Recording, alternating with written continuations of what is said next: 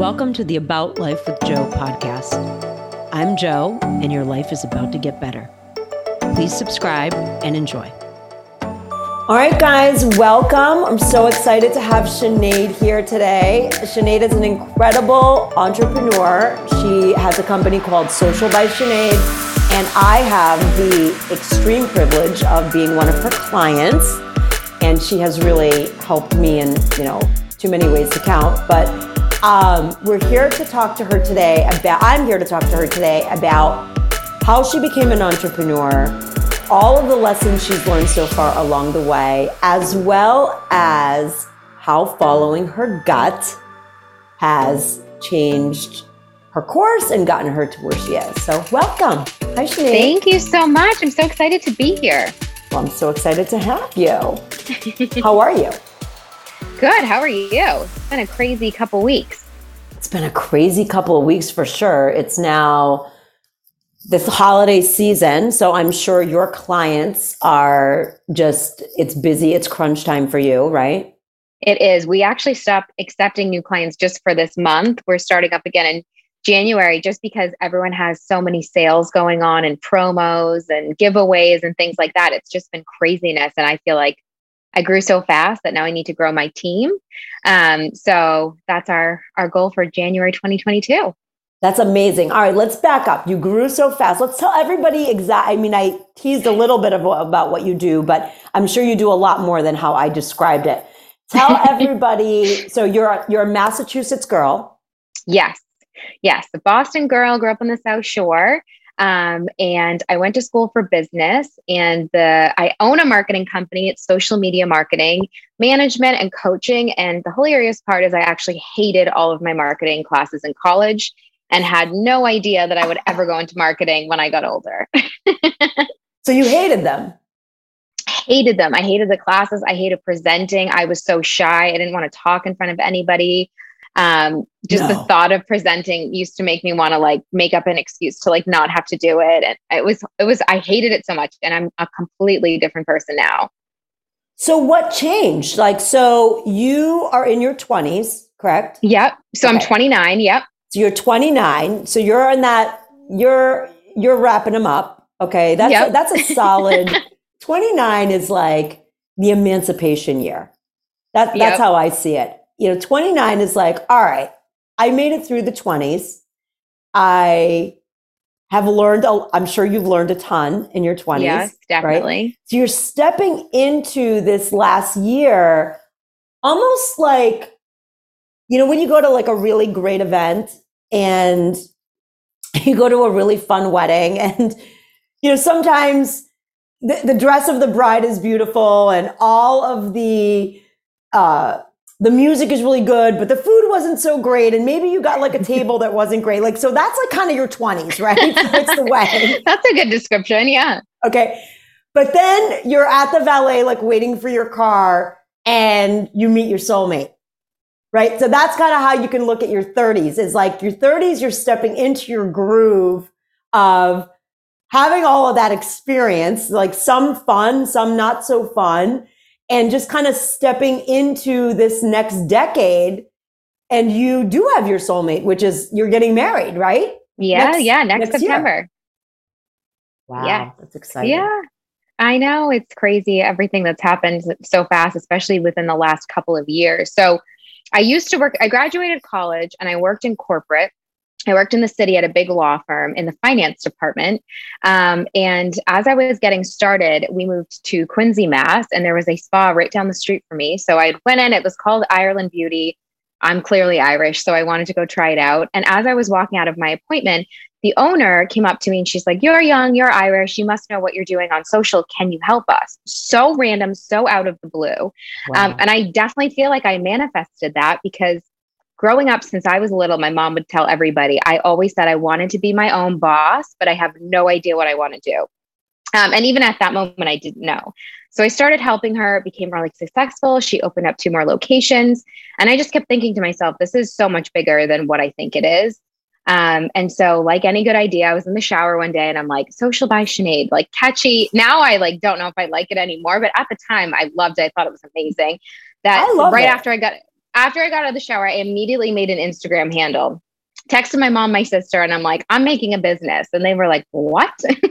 mm-hmm. So um, I just went for it and I went for my gut and I just knew it was going to be something big, even though at the time it was something so, so small.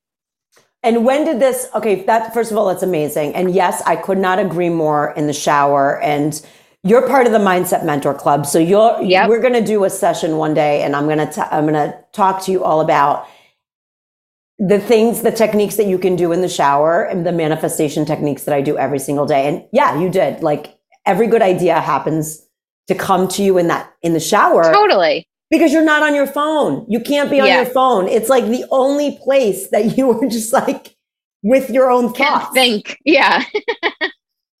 exactly. Um, Deepak Chopra calls that the gap. Uh, oh, okay, so I listen to a lot of Deepak, uh, not his current books as much, but older books. And there's one book in particular, and I believe every business owner should read this book and download it on your audio and buy the book. It's called Creating Affluence the A to Z, and he breaks down the A to Z steps, and he talks about uh, the le- you know when he gets to the letter G, talks about the gap, right? And the gap is that space between your thoughts, and that happens in places like the shower because you are not distracted by things like social media, which is a whole other, I consider social media like a whole language now. Like mm-hmm. it's a mm-hmm. whole language in itself, right? Like coding is a language for, you know, writing code and engineers and social media is like you either speak it or you don't. Like you, you're, you guys are ingrained in it. But me being a lot older than you, it is really, it's like learning to speak a new language. It's the only way I can describe it as a person who's 49 years old, right?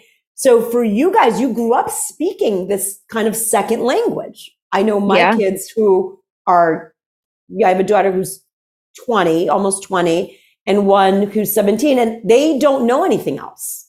Like they always spoke the language, right? Yep. So Deepak says when you step into the gap between your thoughts, that's when things start to happen.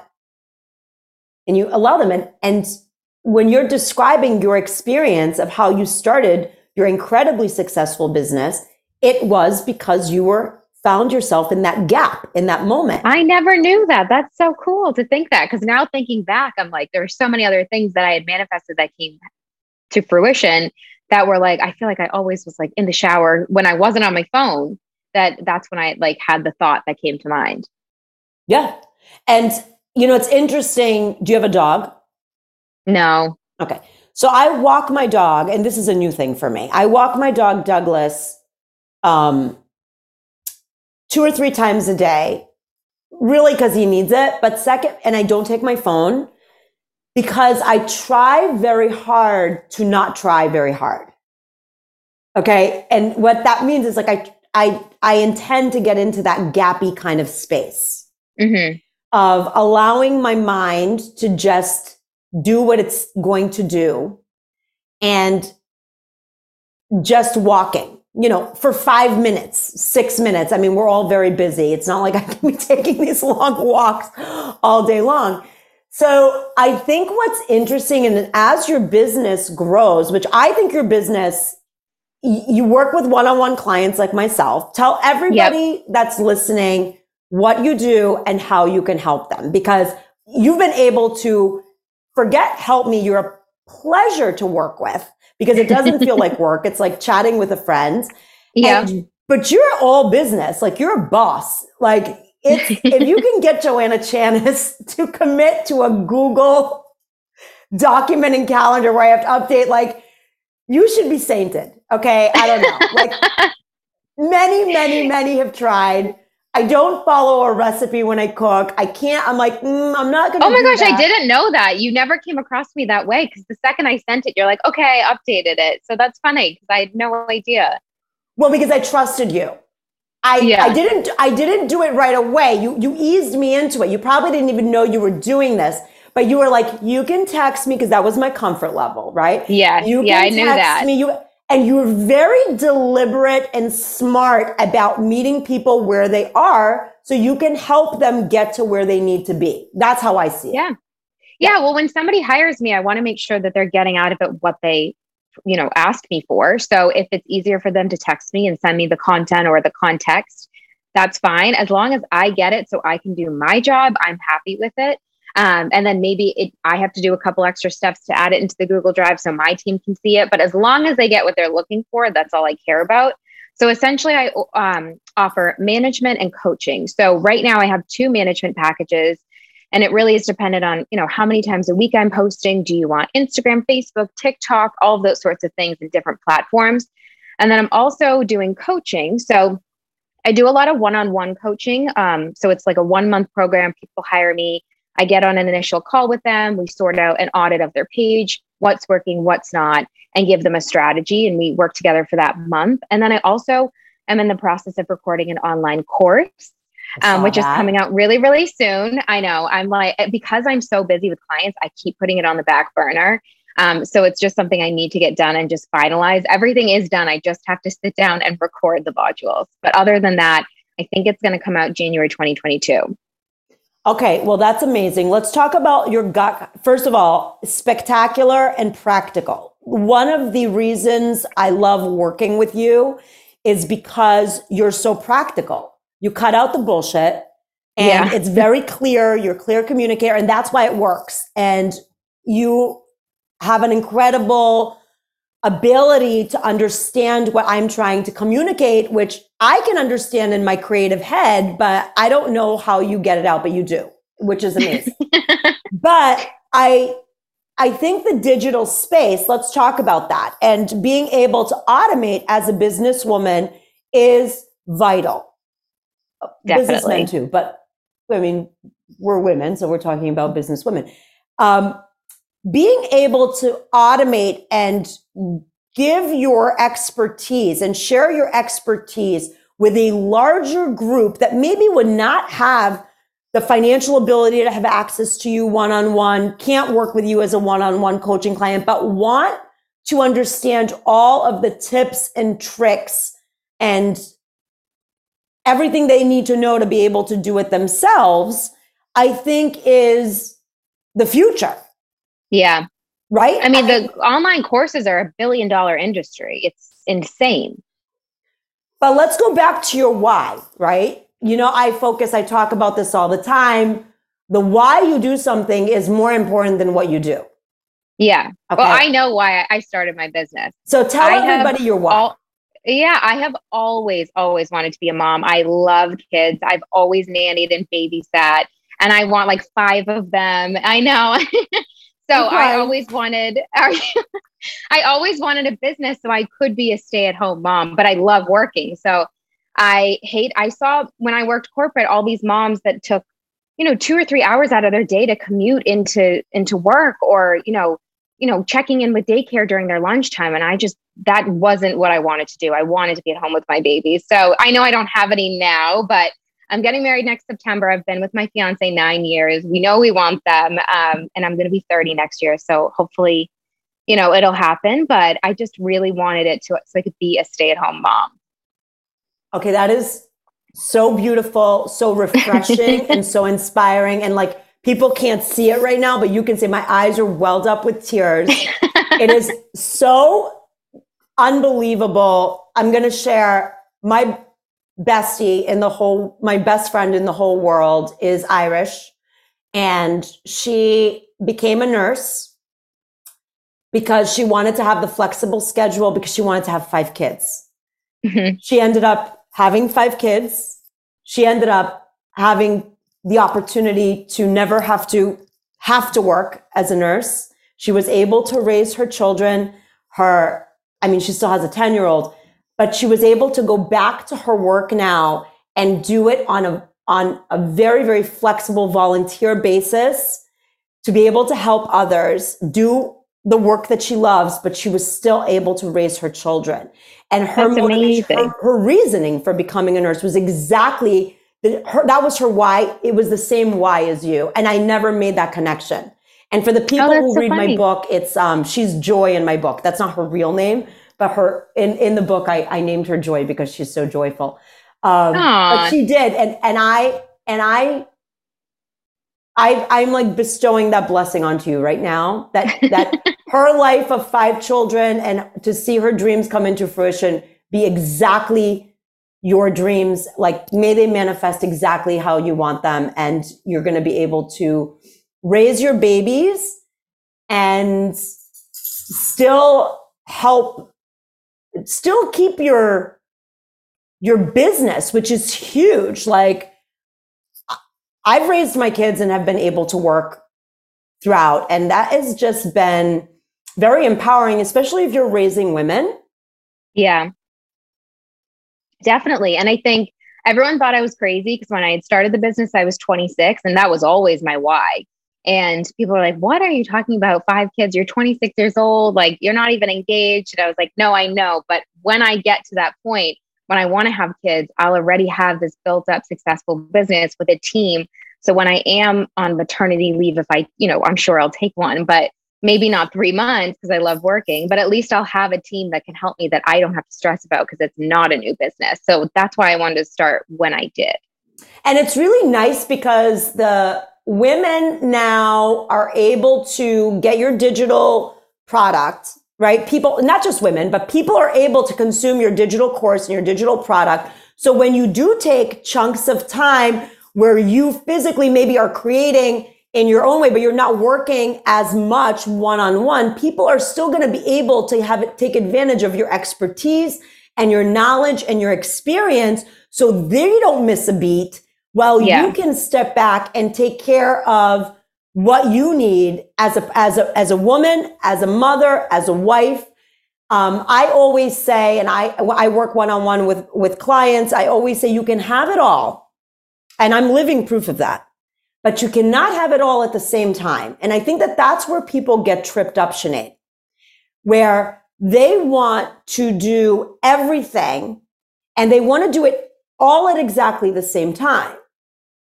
It's the law of nature.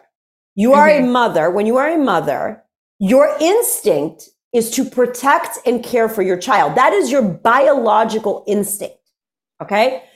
So what has happened is the world has gotten in the way of that biological instinct. And I'm going to sound like the most old fashioned person in the world. And here I am as a businesswoman of 25 years, right? I have a very, very traditional side to me. And all of the decisions that I have made in my businesses, I've just, I decided to sell a business that was doing $1.6 million in sales on a two day. Okay. Wow. I, I just up and sold it in 30 days because it was no longer working for my family. And I'm like, you know what? I can always make money, but I can't redo these kids. Yeah. Okay. And people thought I was nuts. Just like, you know, people were going to tell, but you, I followed my gut. And I think what's interesting is women put a lot of pressure on themselves to do it all at the same time. If I could go back to when I had Melina, which was 20 years ago this January, I'm going to tell you exactly how that went down. And I want you to take the story and remember it at the birth of your first child because okay. This is the reality of what my mindset was. And of course, it wasn't this Me Too culture then. It was 20 years ago. I was a woman in a corporate job. I worked for a startup company, but it was owned by the Washington Post. So we had deep pockets and a lot of access, and we were paid really, really well. I uh, was in software and I got pregnant I was married and I was married for about four years and I had no idea I was pregnant. I had no idea. This is how busy I was at work that I flew out to a conference in Vegas and I said to my husband, please, you know, come out. Like uh, we're at the Four Seasons for God's sakes, like on the company. This was like a very different time. Okay. Mm-hmm. And he flew out. I felt so sick. I said, I got to get back to Boston. I'm dying. Like something's wrong with me. And I went to my doctor. My doctor's like, You're three months pregnant. I'm like, What? What?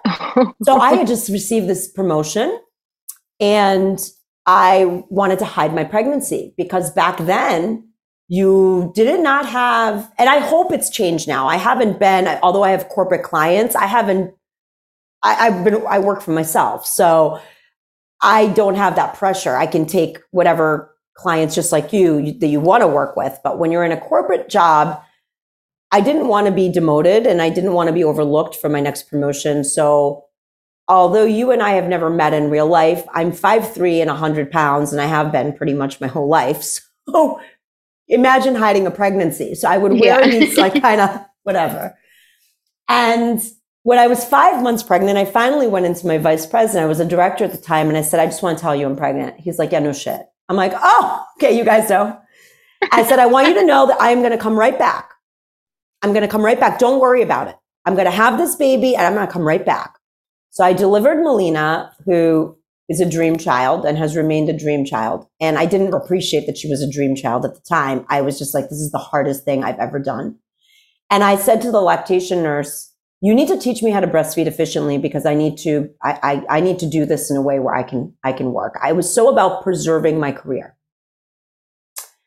And I looked at this baby and I didn't know what I was doing at all. And I was really frustrated. I was frustrated because I took all of my high achieving corporate mindset into my family. And your family doesn't really need that. Your family just needs, you know, kind of ease and love. And at that moment, Melina became my greatest teacher. She became the teacher that I needed, you know, at that time, you know, for, for yeah. you know, she became a very influential part of my life. And I did something really radical that nine months after having her, I couldn't believe that I did. Like if you told me when I birthed her that I would do this, like like literally legit, Sinead, my water broke and I my instinct was to email my vice president and be like, "Hey, my water broke. I'm gonna, I'm gonna go have a baby and I'll be back." Like this is this was oh my, oh my mindset. gosh. Okay. And I realized I was half-assing my job and I was half assing my kid. And I realized I couldn't do a do over with a kid. So I made the radical decision. I went into the company and I went into 9 11 had happened. And I went into the, the vice president of HR at the time. And I said, I know you're going to do, they used to call it riffing then, reduction in force, which I'm sure is like not politically correct nowadays. And I said, I want you to lay me off. I'm going to stay oh, home with God. my child. And they were like, Who are you? And I remember uh, staying home with her. I did it for, uh, my intention was to get pregnant again, and I did with my second daughter, although I miscarried a baby in between, which was also very hard. My intention was to do that really well. And I understand that I had the luxury to be able to do that. So let's back it up. I had made enough money. I had saved enough money and I did something a little clever in my entrepreneurial ways. And I had bought some parking spots in Boston uh-huh. that I rented out. Yeah, I know. Very funny, right? smart.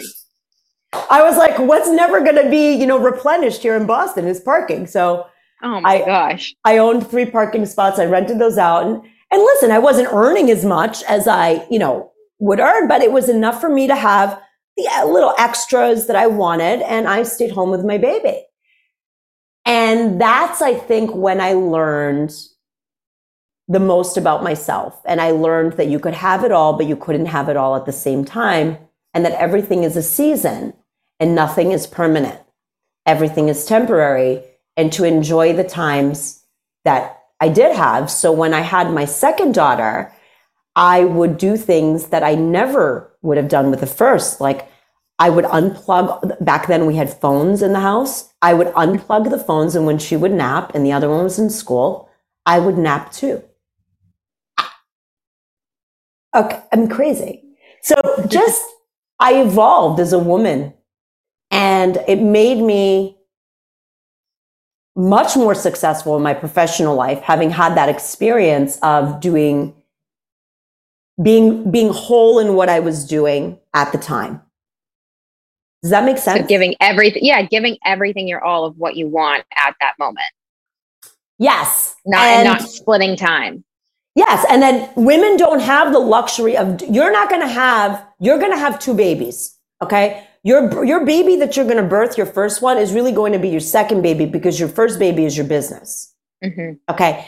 I did not have that. I was working. I wasn't an entrepreneur yet. I didn't become an entrepreneur until my daughters were um, five and no six and four, or like five and seven. Actually, five and seven. So I had a break okay. in between. I went back to corporate. I had a break in between. So that became my business, and my entrepreneurship became my third my third baby. Your birth order is you have your baby already. Yeah. This is your baby. It's your first baby. And you nurture it and you grow it like that first baby. Okay. But putting the things in place and your expectations of yourself when you become a biological mother to your second baby is going to be your runway for success where you're going to stay healthy. I, as you know, did not do that, Sinead. Mm-hmm. I, I was full force all the time. And so it, and I think that that's why I got cancer. I think that's, you know this, you know this firsthand. Yeah. You post about. I was so stressed out all the time. And it's not like, oh, a bubble bath or take a walk or all of that kind of, yeah, right. Those are temporary things. But I mean, I had put so much pressure on myself. And then the aha moment of cancer happened. And then I realized I can't muscle through this. So I stopped muscling through everything. And just shut down? I slowed down. Okay.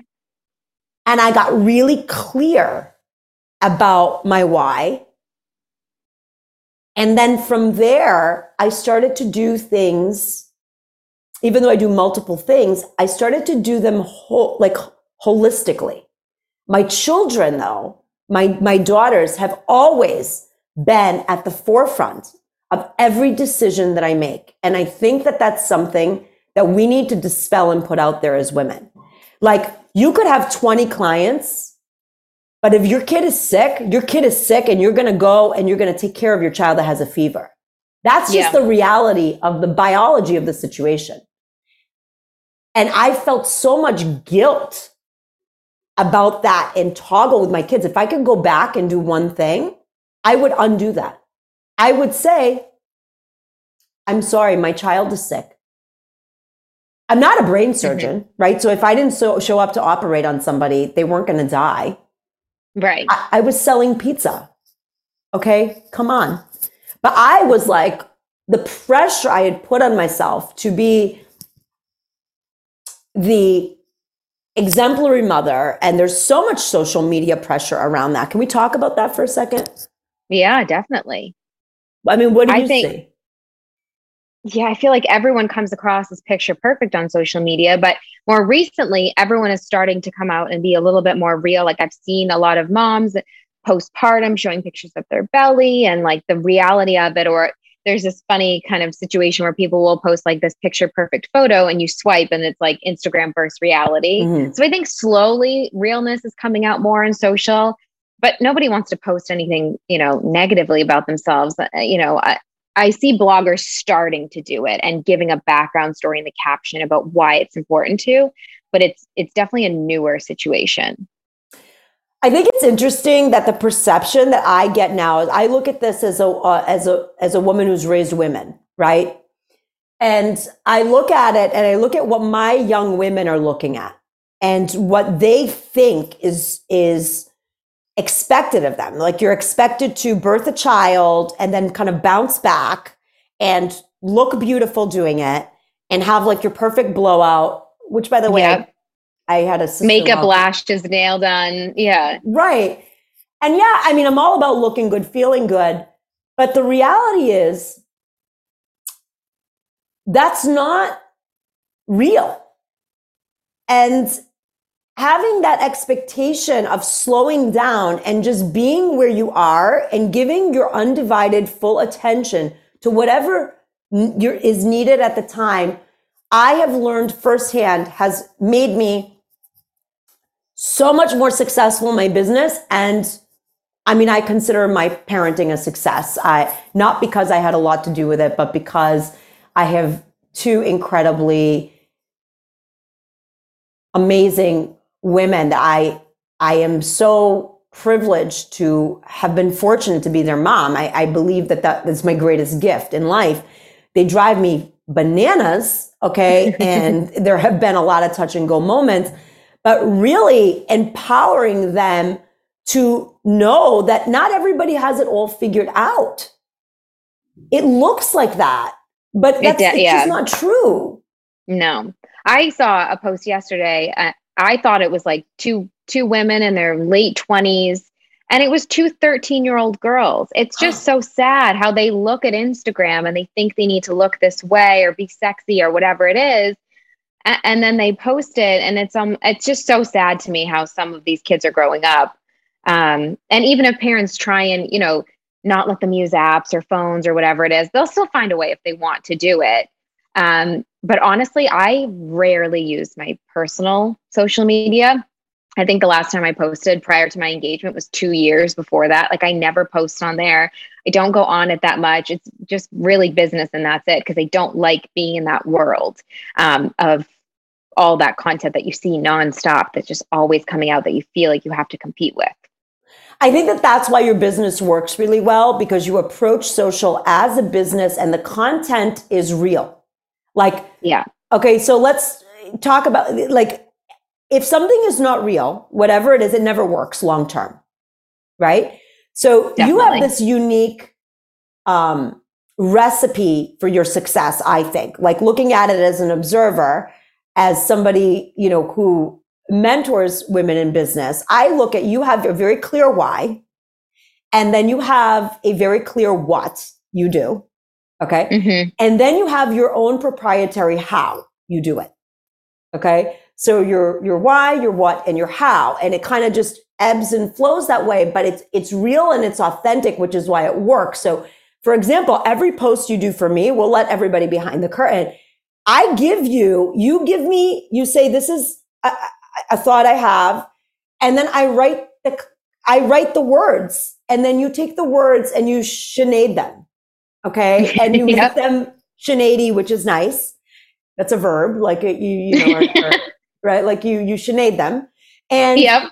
and that then translates to the audience. Eh, you've been able to grow my audience very quickly in two months. Eh, authentic, authentic growth Okay. Yes. With engagement and people interacting.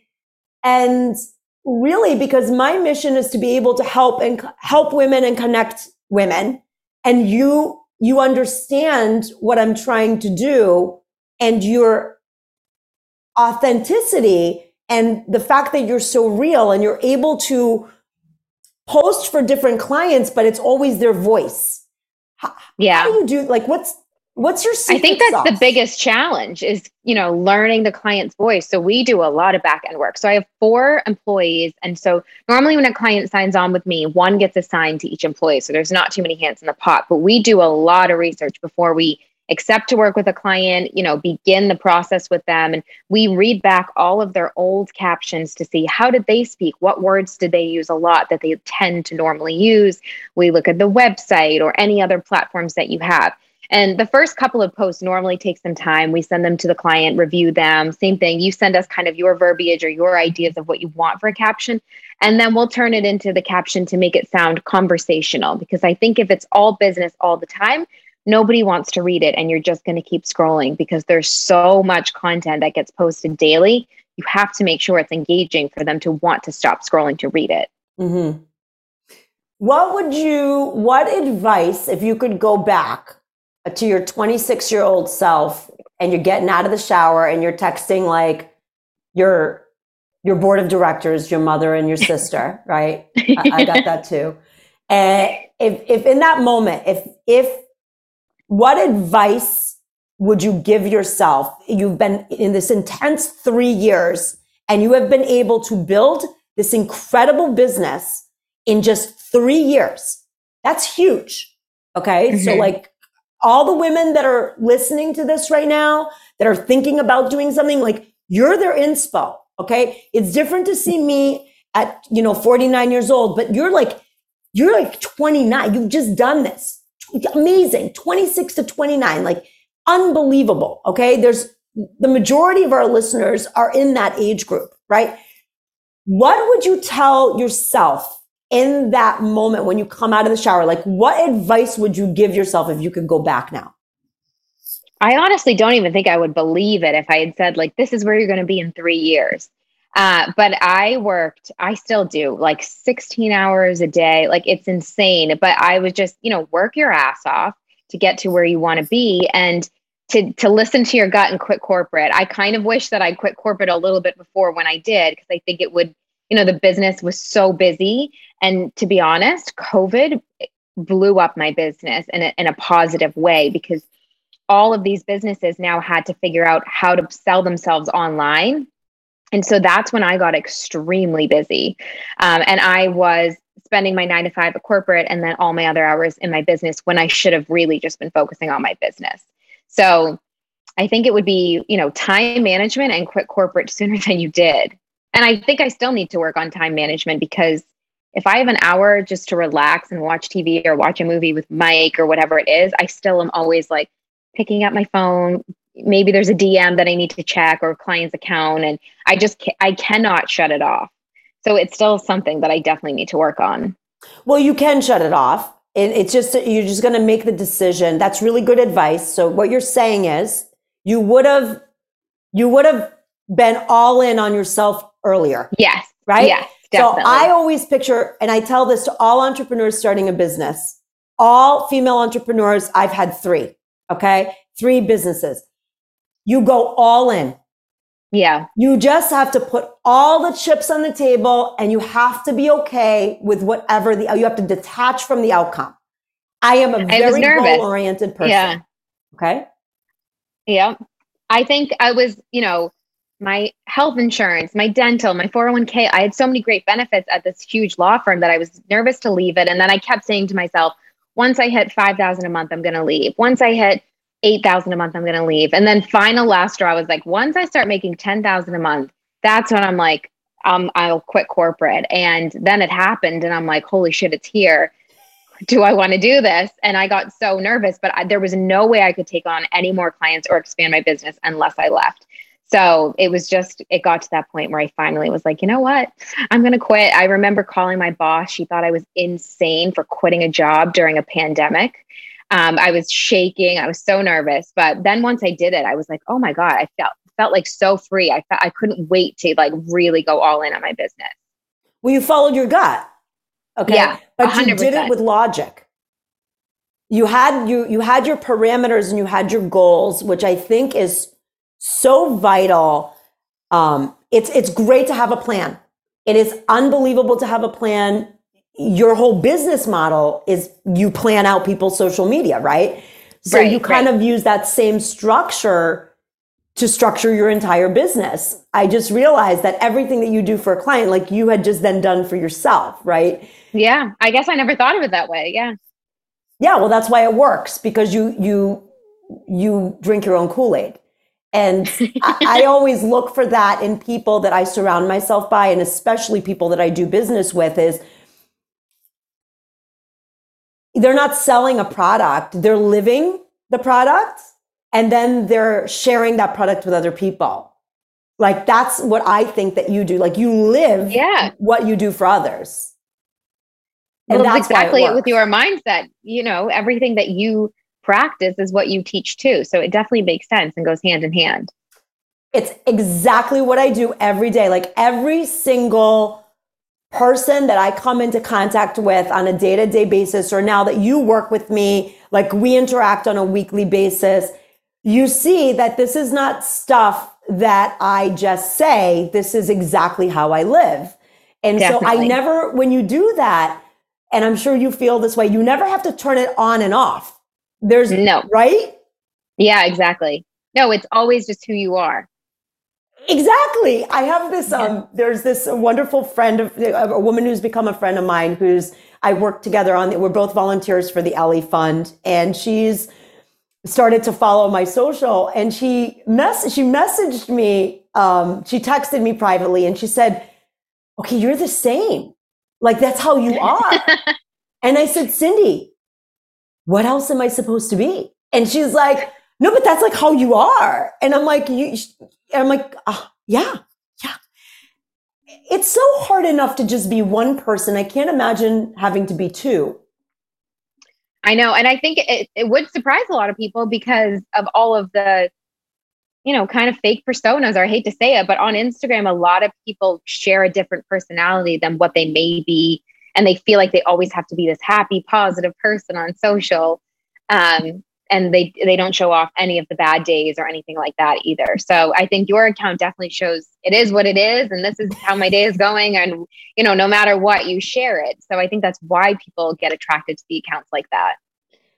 I, I think it's really important, especially now, because I believe I, I've said this before. I don't know if I've said it to you. So let me say it because I think this is an important message for especially the 20 somethings. This is what I think you guys are dealing with now that is, I think, really hard, a lot harder than when I was in my 20s, for sure.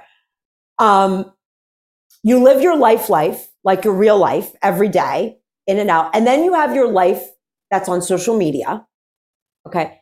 And you're kind of stuck in between these two lives. You're looking at other people's pages, and no matter who you are, I, don't care who you are. If you see somebody that's posting over and over, like in your friend group, or maybe it's a peripheral person in your friend group being like, so amazing. I mean, it's like this perfect life and you're having, you're in a ditch kind of phase of your life. You're like, oh shit. Like I, it's not going to make you feel good. Right. Right. Even though you don't know that, that person's reality, you know your own reality. And then you have this need to create this false narrative because you want other people to think you're okay when you're not really okay. And I'm here right. to say it's okay to not be okay. There are lots of times in the human experience that you just are not okay. And it's how you get through those times that will build your future.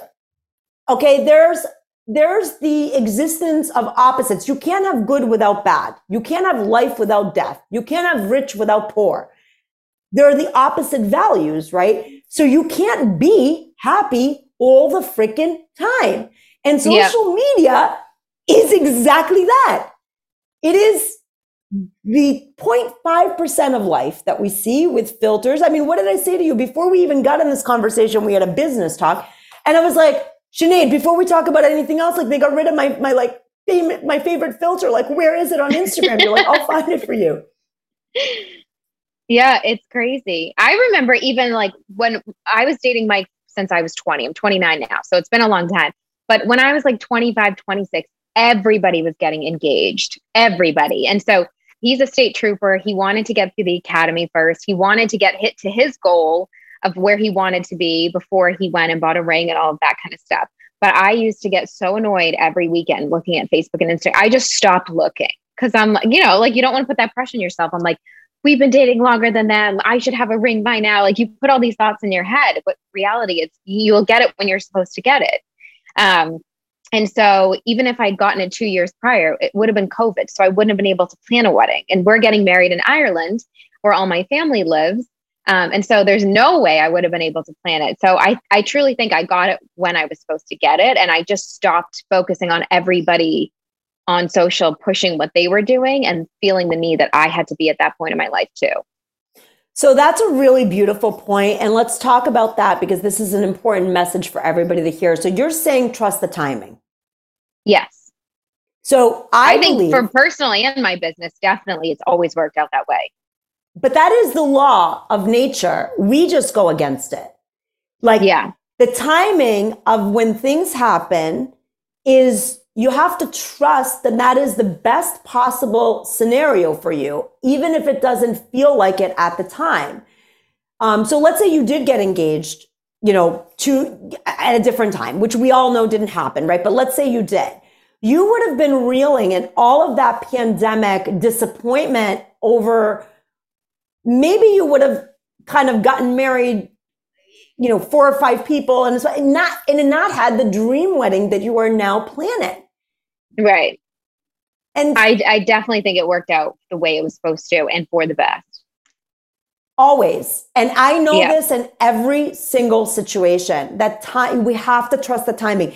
And your life ends up and I, I talk about this a lot in the methodology that i teach and, and a mindset mentor is you are when people are like unhappy with where they are in their life they can't get to the next place because they're creating resistance right? So my my dismiss like my disclaimer there and how to take the pressure off is where you are in this moment is exactly where you need to be because it's indeed where you are so once you accept where you are you can get anywhere from there but if you are not happy with where you are you will never be able to get to where you want to go.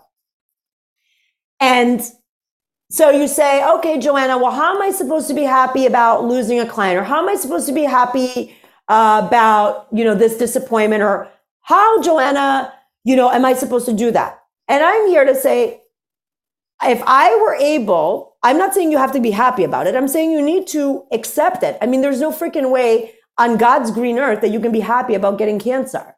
Believe me. Right. But what it taught me and was that I had to accept something for the first time in my life that I didn't want to accept. And from there, that was the magic, like the wow moment. And I was able to move through it and heal. And I realized, like, well, what if I applied this to every single time, in quotations, in my life, where I didn't think I was supposed to be where I was supposed to be?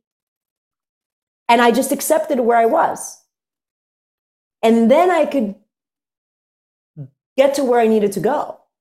And when I started to do that and trust the timing, re- really those two things that I hadn't really connected them until now that you said that, like the surrendering in the first step, you know, of acceptance and then moving to authentic gratitude and moving through a situation, my three step methodology really is about trusting the timing. And until you said that today, I never really kind of connected the, the two of those. Like, you need to trust the timing because there's things that we don't see that we don't understand the whole picture. So we think we want something and it's not the right time because we're not able to. We wouldn't really get what we wanted if we got it in the time right. we wanted it in. Yeah, I completely agree. That's mm. funny you said, and I actually just started reading this book, The Subtle Art of Not Giving a F. Yeah. And yeah, I didn't know if I'm allowed to swear on the podcast. You can swear on here. I, yeah. I, I started reading it and I was like, oh my God, I need to apply this to my life more because I was such a people pleaser. I was so shy and quiet. Like I had said in college, I hated presenting. And now my whole life is Zoom calls, presentations, meeting with clients. I'm constantly talking and I'm a completely different person than I was even at 26 when I started the business because I had to come out of my shell. Um, and so I remember the fir- first podcast I did, the first presentation, I was shaking. I would break out in hives. And I was like, I, I can't do this. I can't do this. But I think it came to me at the right time because I had to learn how to adapt to that and, and to do that more because there were so many more phone calls and presentations coming my way that I didn't know about. So, do you think that getting out of your comfort zone there and doing something, eh, you literally, what you feared the most is exactly what happened, right? Like the public speaking yeah. and all that, right? literally. So, yep. whatever we focus our energy on, Sinead, whether it's positive or negative, will always happen. Okay. So, you were like, I don't like this. I don't like it. I don't like it. It's no different than saying, I love it. I love it. I love it. Bring it to me. Same thing. Yep. It's still going to arrive whether it's yep. in a beautiful package because you've expected it or it's like shit it's on the floor and it's like here it is right? so i think the difference between turning it into a success story and a life like you did and people that sit and sulk in it and they have this defeated uh, that's the difference it's the mindset that you followed your gut and you believed in yourself and in your vision and you wanted your why bad enough to overcome your fear of failure really that's all everybody's yeah. afraid of right? Yeah. They're afraid to fail. Especially when I quit corporate, I was like, oh my God, this business better not fail. I can't mess up. I need more clients. I was so nervous. Um, but I think you know, it worked out for the best. I, one of the things I do every year is I make a vision board. Mm-hmm. So I think that really helps me. I'm not kidding. Every single thing I've ever put on that vision board has come true. I, um, I, so I'm a vision boarder myself. I mean, yeah, we should do that with the Mindset Mentor Club for. We should do a vision. Oh, we'll do that in January. Yeah, like a goal setting. We'll do the goal setting, and oh, we will definitely do that. And I will create my. I will share my vision board and what I have on there I will tell you what has been uh, really, really um, crazy. It, it, and it's not even crazy. It just works. Like whatever you give attention to happens. And I think that getting comfortable with failure is something that I want to empower you and every woman listening to this, every person listening to this, everybody in Mindset Mentor, every woman that I come into contact with, like, it's easy for you guys to see Joe, the finished product, like the Louboutins, the car, the life, the this. That. I'll tell you, all of that is bullshit. Okay. There were so many failures, so many failures along the way. And I will tell you a lot of successes too, but I did not learn as much from my successes that I did from my failures. The whole principle of everything that I do in my business today, and one of my very biggest, most prominent clients, all my clients are prominent, but a prominent client came from a business startup, which people would consider a failure in terms that laid the foundation for everything I'm able to do now. And I remember at the time, you know, when you're in it, it's so painful and you're like, why is this happening? I always say to my clients, don't, when you're in the shit, don't try to figure out why. You're not going to figure out why until later. Accept it. You have to accept oh, it. That's interesting. Yeah. Okay. If you get stuck into the why, you'll, you'll get like sucked in and it'll become a negative experience. I was able to take a proof of concept, a, a, company that I started from scratch, boom, bootstrapped all the nine yards. And I, I lost it. I lost the company because I invested it with a technology partner that ended up being fraudulent. Oh no. Okay. I write about this in my book a little bit.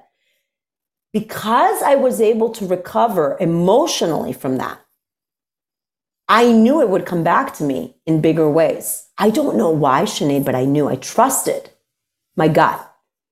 And I forgave myself and I was able to move on. I'll tell you, I recouped not only my investment, but it laid the whole foundation strategy everything I do in my business today.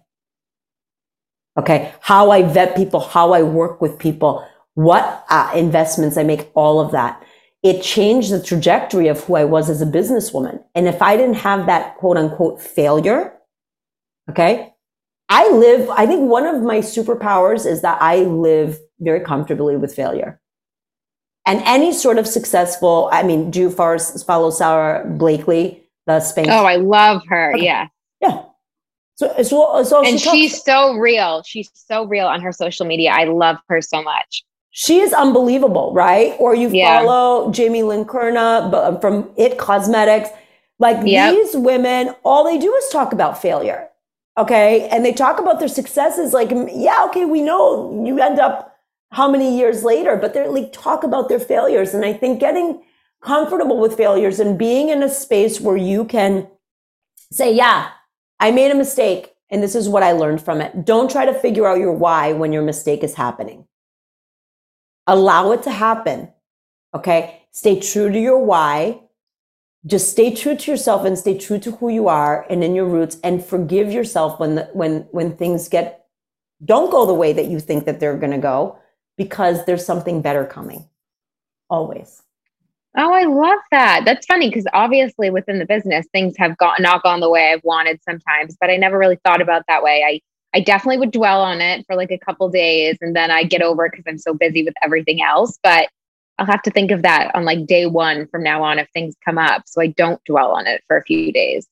Yeah, don't give it the time. Don't, you know, yeah. if it's if it's happened and there's nothing you can do about it, it was meant to happen. Okay? Mm-hmm. So when you're in it, you can't see it. So I always find the most effective technique in, in my business, in my parenting, in my relationships, in my anything, is for me to remove myself from the situation and not try to triage at that moment. Okay. And then looking at it, reflecting on, on it at a lot of times I'll just, after my meditation, it will just come to me. I meditate twice a day, 20 minutes a day, once in the morning, once in the afternoon. It'll be revealed to me. It's no different. Like once you let things go, they come to you the way that they're supposed to. You have to trust the timing and the process. So mm-hmm. So, all right, this has been amazing. I think a lot of people are going to learn so much from you and so much from your bravery, your courage, your experience, and your expertise. Um, where can people find you? How can they connect with you? um, so you can find me on Instagram at Social by Sinead, and it's S I N E A D, um, or socialbysinead.com. Okay, and if anybody is interested in working with Sinead or looking, or, or please let us know when your course, follow her so you know when the course is live. because I, I'm so January. Excited. I promise January. That's my goal, and I have to hit it. I'm going to hit it. Well, you and I can work on that together offline. But yeah. thank you so much for coming on today. Thank you. It was so fun.